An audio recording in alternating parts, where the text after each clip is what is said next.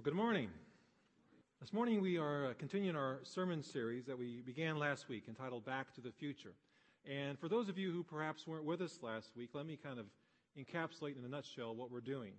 We are taking uh, Old Testament stories and scripture passages, and, and, we're looking back into the day before Jesus walked the earth to look for evidence and, and, um, and foreshadowing of what Christ would do when he came to earth as one of us looking at God's plan of salvation and pointing it out to those threads and principles from these Old Testament stories. Today, we look at a very uh, interesting and familiar passage, the story of Noah and the flood and, and the great ark. Uh, before we look at it, though, uh, let's bow in a word of prayer. Heavenly Father, we come before you today and we thank you uh, for the rain that came last night and how it nourished the earth. Uh, we thank you for the fact that the sun came up uh, somewhere behind those clouds. And we, we thank you that um, you've given us another day in which to live and breathe and, and to enjoy the world that you've put us in, uh, to grow in our relationship with you, to serve you, and to, to serve others. Father, we thank you as well for your word of truth, and we ask now simply that your Spirit would intersect with your word in our lives, that you would grow us uh, in more Christ likeness that our values, our priorities, our attitudes, our thoughts, our actions would be shaped more and more and aligned more and more with those of Jesus, your Son, our Savior, through whom we pray. Amen. Now, the story of, of Noah and the ark is, is a well known story. It's, it's more popular than, than ever before. Even people who do not know the Bible well, who, or perhaps don't darken the door of a church very often, know the story of Noah and the ark. Uh, they know how he built the ark and the floods came, but before that happened, how two, uh, two of each kind of animal marched into, the, into this great ark. And, and most people know that uh, how the great flood, when the waters receded, the, the ark landed and they went out, and there was a great rainbow, and God promised that he would never send a great flood to destroy the earth again. Most people would know that story. For those of you who might doubt the popularity or ubiquity of, of this story, the evidence is everywhere. If you travel across America, you find Noah's Ark restaurants, Noah's Ark t shirts, Noah's Ark coffee mugs, aprons. If you Google it on the internet, you'll even find a recipe for Noah's Ark brownies. It should not surprise anyone to learn that the largest water park in the United States is located in Wisconsin Dells. Maybe some of you have been there. It's called Noah's Ark. And a few years back, a very popular movie, Evan Almighty, starring Steve Carell, came out. Kind of a modern day twist with a Hollywood twist of Noah and the Ark. You know, a few years ago, a man named Robert Fulghum wrote an essay called All I Re- Really Needed to Know I Learned in Kindergarten. And it was so popular that it spawned a number of spin offs. I ran across this one last week uh, called All I Need to Know I Learned from Noah's Ark. First, don't miss the boat. Second, remember we are all in the same boat. Third, plan ahead. It wasn't raining when Noah built the ark. Fourth, stay fit. When you're 600 years old, someone may ask you to do something really big. Fifth, don't listen to critics. Just get on with the job that needs to be done. Sixth, build your future on high ground. Seventh, for safety's sake, travel in pairs. Eight, Speed isn't everything. The snails are on board with the cheetahs. Nine. When you're stressed, float a while. Two more. Ten. Remember the ark was built by amateurs, the Titanic by professionals. and then 11, which is a good one for us to remember no matter the storm, when you are with God, there's always a rainbow waiting at the end.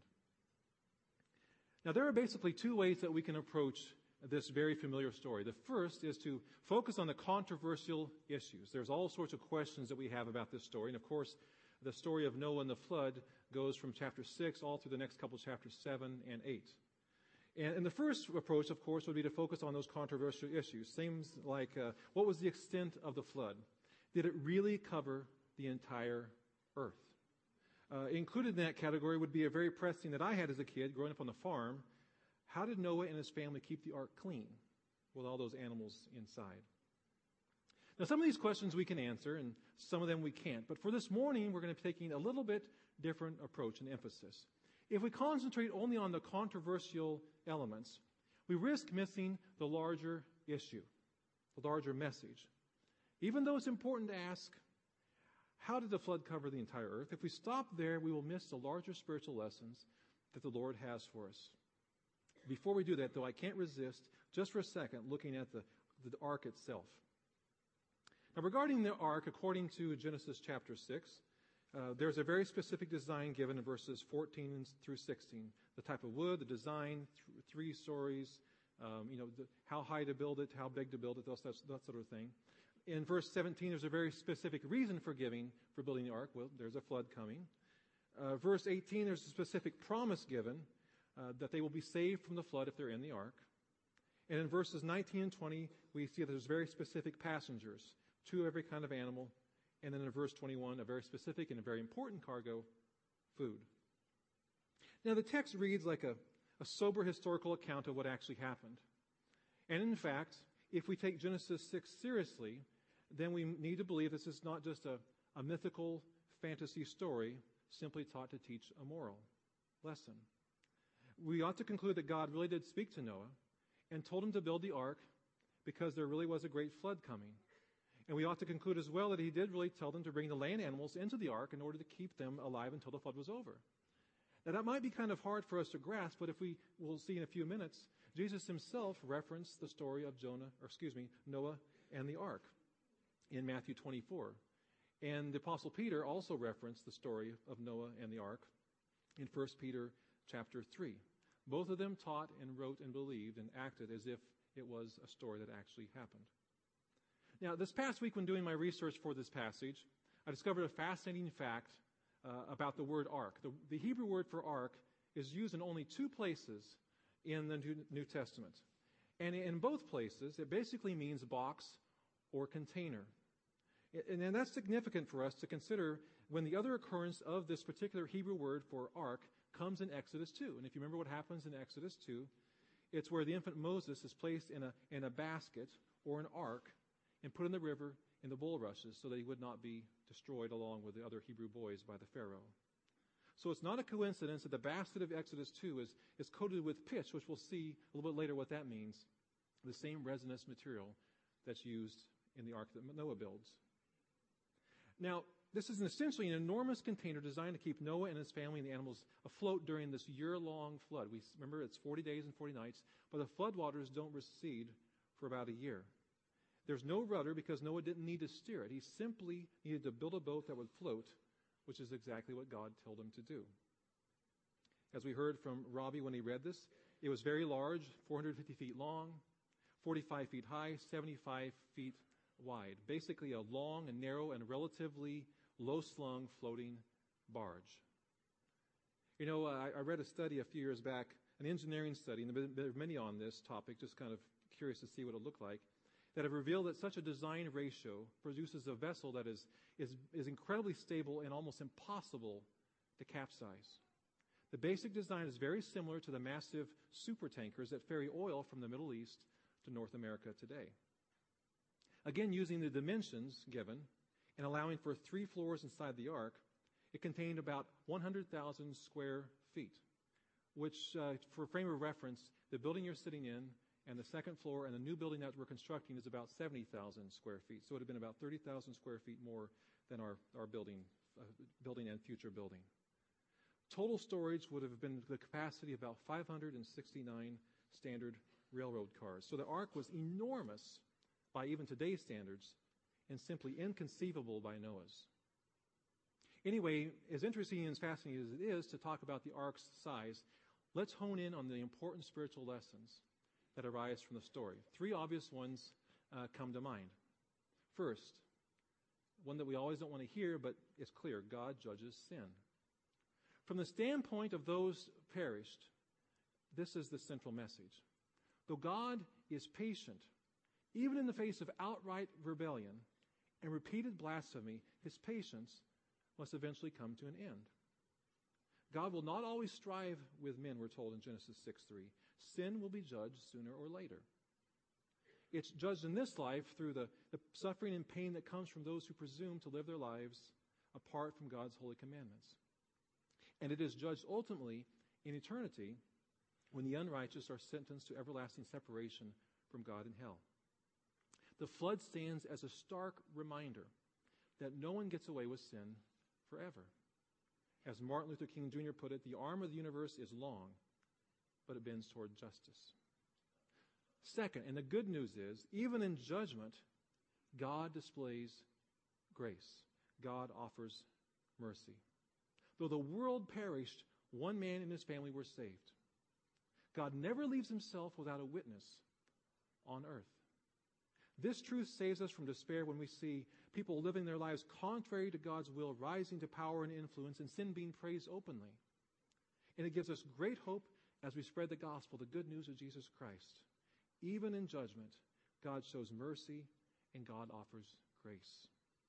And until the flood came, the door of the ark was open.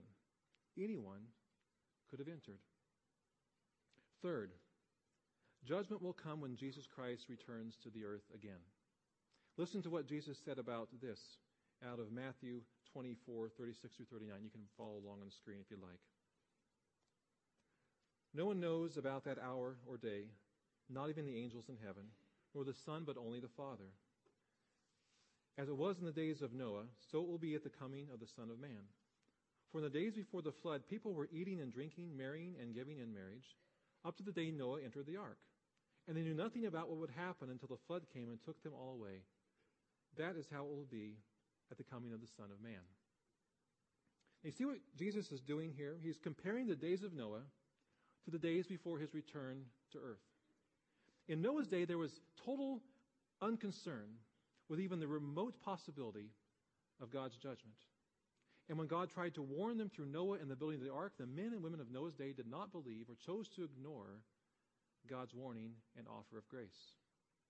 In the same way, Jesus says, before he returns, the world will have little concern for the possibility of his return in God's judgment. Jesus says many of us will be too busy eating or drinking or playing or sending email or buying or selling or building or dreaming or singing or whatever it might be, doing about anything except for getting ready for Christ's return. But make no mistake, that day is coming, Jesus says. Just as certainly as the flood came to Noah's generation, even so the, the day of judgment will come to the entire earth. And it may come sooner than many of us think. Let's take a look at another New Testament pro, uh, passage that speaks about Noah and the flood. It's in 1 Peter, verses, chapter 3, verses 18 through 21. And it's a, it's a fascinating passage that many people believe is the most difficult to interpret in the New Testament. And so, of course, I'll just take two or three minutes to talk about it. Um, in these verses, Peter connects uh, Jesus, Noah, the flood, baptism, and the resurrection, all within three verses. Here are his words For Christ died for sins once for all, the righteous for the unrighteous, to bring you to God. He was put to death in the body, but made alive by the Spirit, through whom also he went and preached to the spirits in prison who disobeyed long ago when God waited patiently in the days of Noah while the ark was being built. In it, only a few people, eight in all, were saved through water. And as water symbolizes baptism that now saves you also, not the removal of dirt from the body, but the pledge of a good conscience toward God. It saves you by the resurrection of Jesus Christ. There's a lot to unpack there, but I'm going to zero in on a couple things. Though various interpretations are possible, in, in my opinion, Peter is telling us that the pre incarnate Christ, the Christ who was with the Father in heaven before he came to earth as one of us, Peter is telling us that this Christ preached through Noah to his generation. And if that's the case, then Peter goes on to say that because they rejected his words, those unbelievers, those who rejected God before the flood, are the spirits in prison awaiting final judgment. Secondly, uh, what about the question of what do, what do the floodwaters represent? It says that, that this baptism now saves you also. How does this happen, and how did those floodwaters save Noah? Well, the same waters that destroyed the world of that day also delivered Noah to a new world after the flood. Likewise, the waters of baptism deliver a believer from the old life of sin and destruction to a brand new life in Christ Jesus. But before we jump to the conclusion that water literally saves us, let's remember that not a single drop of water touched Noah. he was saved through the water, not by the water. He passed through the flood because he was in the ark. If he had literally been in the water, he would have perished with everyone else. But it was the ark that saved him. The water merely delivered him from the old world to the new. So Peter here is not teaching baptismal regeneration. The idea that we are saved by baptism or that water baptism is part of our salvation. It is Christ alone who saves us by his death and by his resurrection. And baptism is the pledge of a new believer whose conscience has been made clear by the blood of Jesus Christ. It is the baptism is the believer's pledge of allegiance to the Lord who saved him. And that leads us to the all important final point. If the water symbolizes baptism, then the ark must symbolize Jesus Christ. He is the ark of salvation to everyone who believes in him. Consider these points of comparison, if you will. First, just as the ark was provided by God to bring salvation, God, uh, Christ was sent from heaven as a gracious provision for our salvation. Second, the ark was, was sealed inside and out with, with pitch, it says. And the Hebrew word for, the, for this pitch comes from the same root word that's translated elsewhere as atonement or covering. And so, just as the pitch sealed and covered the spaces between the planks of gopher wood, the blood of Christ covers our sins so they can no longer rise up and condemn us any longer. Third, there was only one ark provided, and it had only one door. God never said, make four or five arks and let the people make their own choice. And he never offered more than one do- door to the ark, one ark and one door. Jesus Christ said, I am the way, the truth, and the life. No one comes to the Father except through me. Fourth, the ark saved everyone who entered. And everyone who comes to Christ is saved. Jesus promises us, uh, promises us this in John 6:37. No one who comes to, to him in faith will be turned away. Fifth, the ark was a place of, of total security. No matter how high the waters rose, the people and the animals inside were safe. The winds howled, the waves crashed, the rain fell for 40 days and 40 nights. It did not matter. The ark was so strong that it preserved everyone and everything inside. And those who come to Christ find that they are not only saved, they are safe forever and eternally secure. Sixth, once God shut the door, no one else could enter. While the door was open, anyone could enter and be saved from the coming flood. Once the door was shut, it would not be opened again until the flood was over. The Bible tells us that today is the day of grace. The door of salvation is open to all who care to enter into the ark of salvation, uh, faith in Jesus Christ. The invitation goes out to the entire world. God takes no delight in the delight in, in, in the death and destruction and separation of, of, of people. And 2 Peter 3 tells us he delays the coming judgment so that all may come to repentance. But the day of grace will not last forever. And there will come a time when the gospel call will end and judgment will begin. So, in the story of Noah and the flood, we find a warning to be ready, a warning to be in the ark in Jesus Christ, to be ready when Christ returns. But we also find an invitation, a glorious, wonderful invitation of grace. You see, there's one very big change after the flood. Along with the rainbow, the promise from God not to destroy the earth with water again, there's one very big change after the flood. Listen to Genesis 8 20 through 21. Then Noah built an altar to the Lord, and taking some of all the clean animals and clean birds, he sacrificed burnt offerings on it. And the Lord smelled the pleasing aroma. Now, the phrase pleasing aroma is actually an aroma it means an aroma that puts to rest. It's the aroma that goes up to God. It's the aroma that, that puts to rest. And interestingly enough, Noah's name means rest. God's grieving heart is now put at rest, not by the flood, not by the death of, of countless people and animals, but by an aroma rising from Noah's offering. And it's an act of grace that God accepts this, that He allows Himself to be put at rest by this bloody sacrificial burnt offering. Now, the theological term for this is, is propitiation, where God turns away his wrath from those who deserve it. His justice and his grace meeting in an offering. God's solution to his grieving heart in human sin. And of course, Noah's offering foreshadows the ultimate bloody burnt offering. Because God knew that no animal and no human being could ever fix the pain and the sin of the world. And so God sent his son from heaven to solve the problem. And at the center of history is a big block of wood, not the ark, but the cross. And it's at the cross where the flood of God's wrath pushed Christ down into death so that we could be pushed up safe in an ark of grace and mercy and love. And Philip Yancey calls this exchange the atrocious math of the gospel. One burnt offering, one Savior equals a brand new fresh start for billions of people. It's grace. Something that we can't earn, something that we don't deserve, but it's given to us. It's, it's grace. The atrocious math of the gospel. And it never runs out. The scripture tells us the forecast for you and me who believe in Christ is always the reign of God's grace. There's always a, a flood of God's grace, never ever running out in our lives. God says to Noah in Genesis 6 8, Noah found favor. Noah found grace in the eyes of God. That's a great verse for us to hang on to who are in Christ. We have found grace, we have found favor in the eyes of God.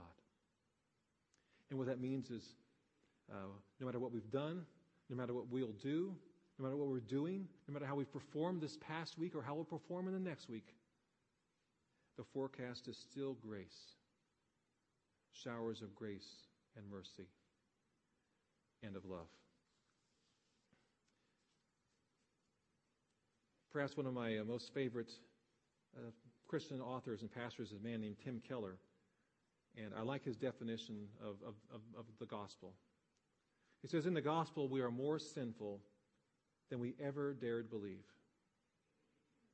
But in the gospel, we are also more loved than we ever dared hope. The Christian life starts with God's grace. It's sustained by His grace, and it ends with His grace.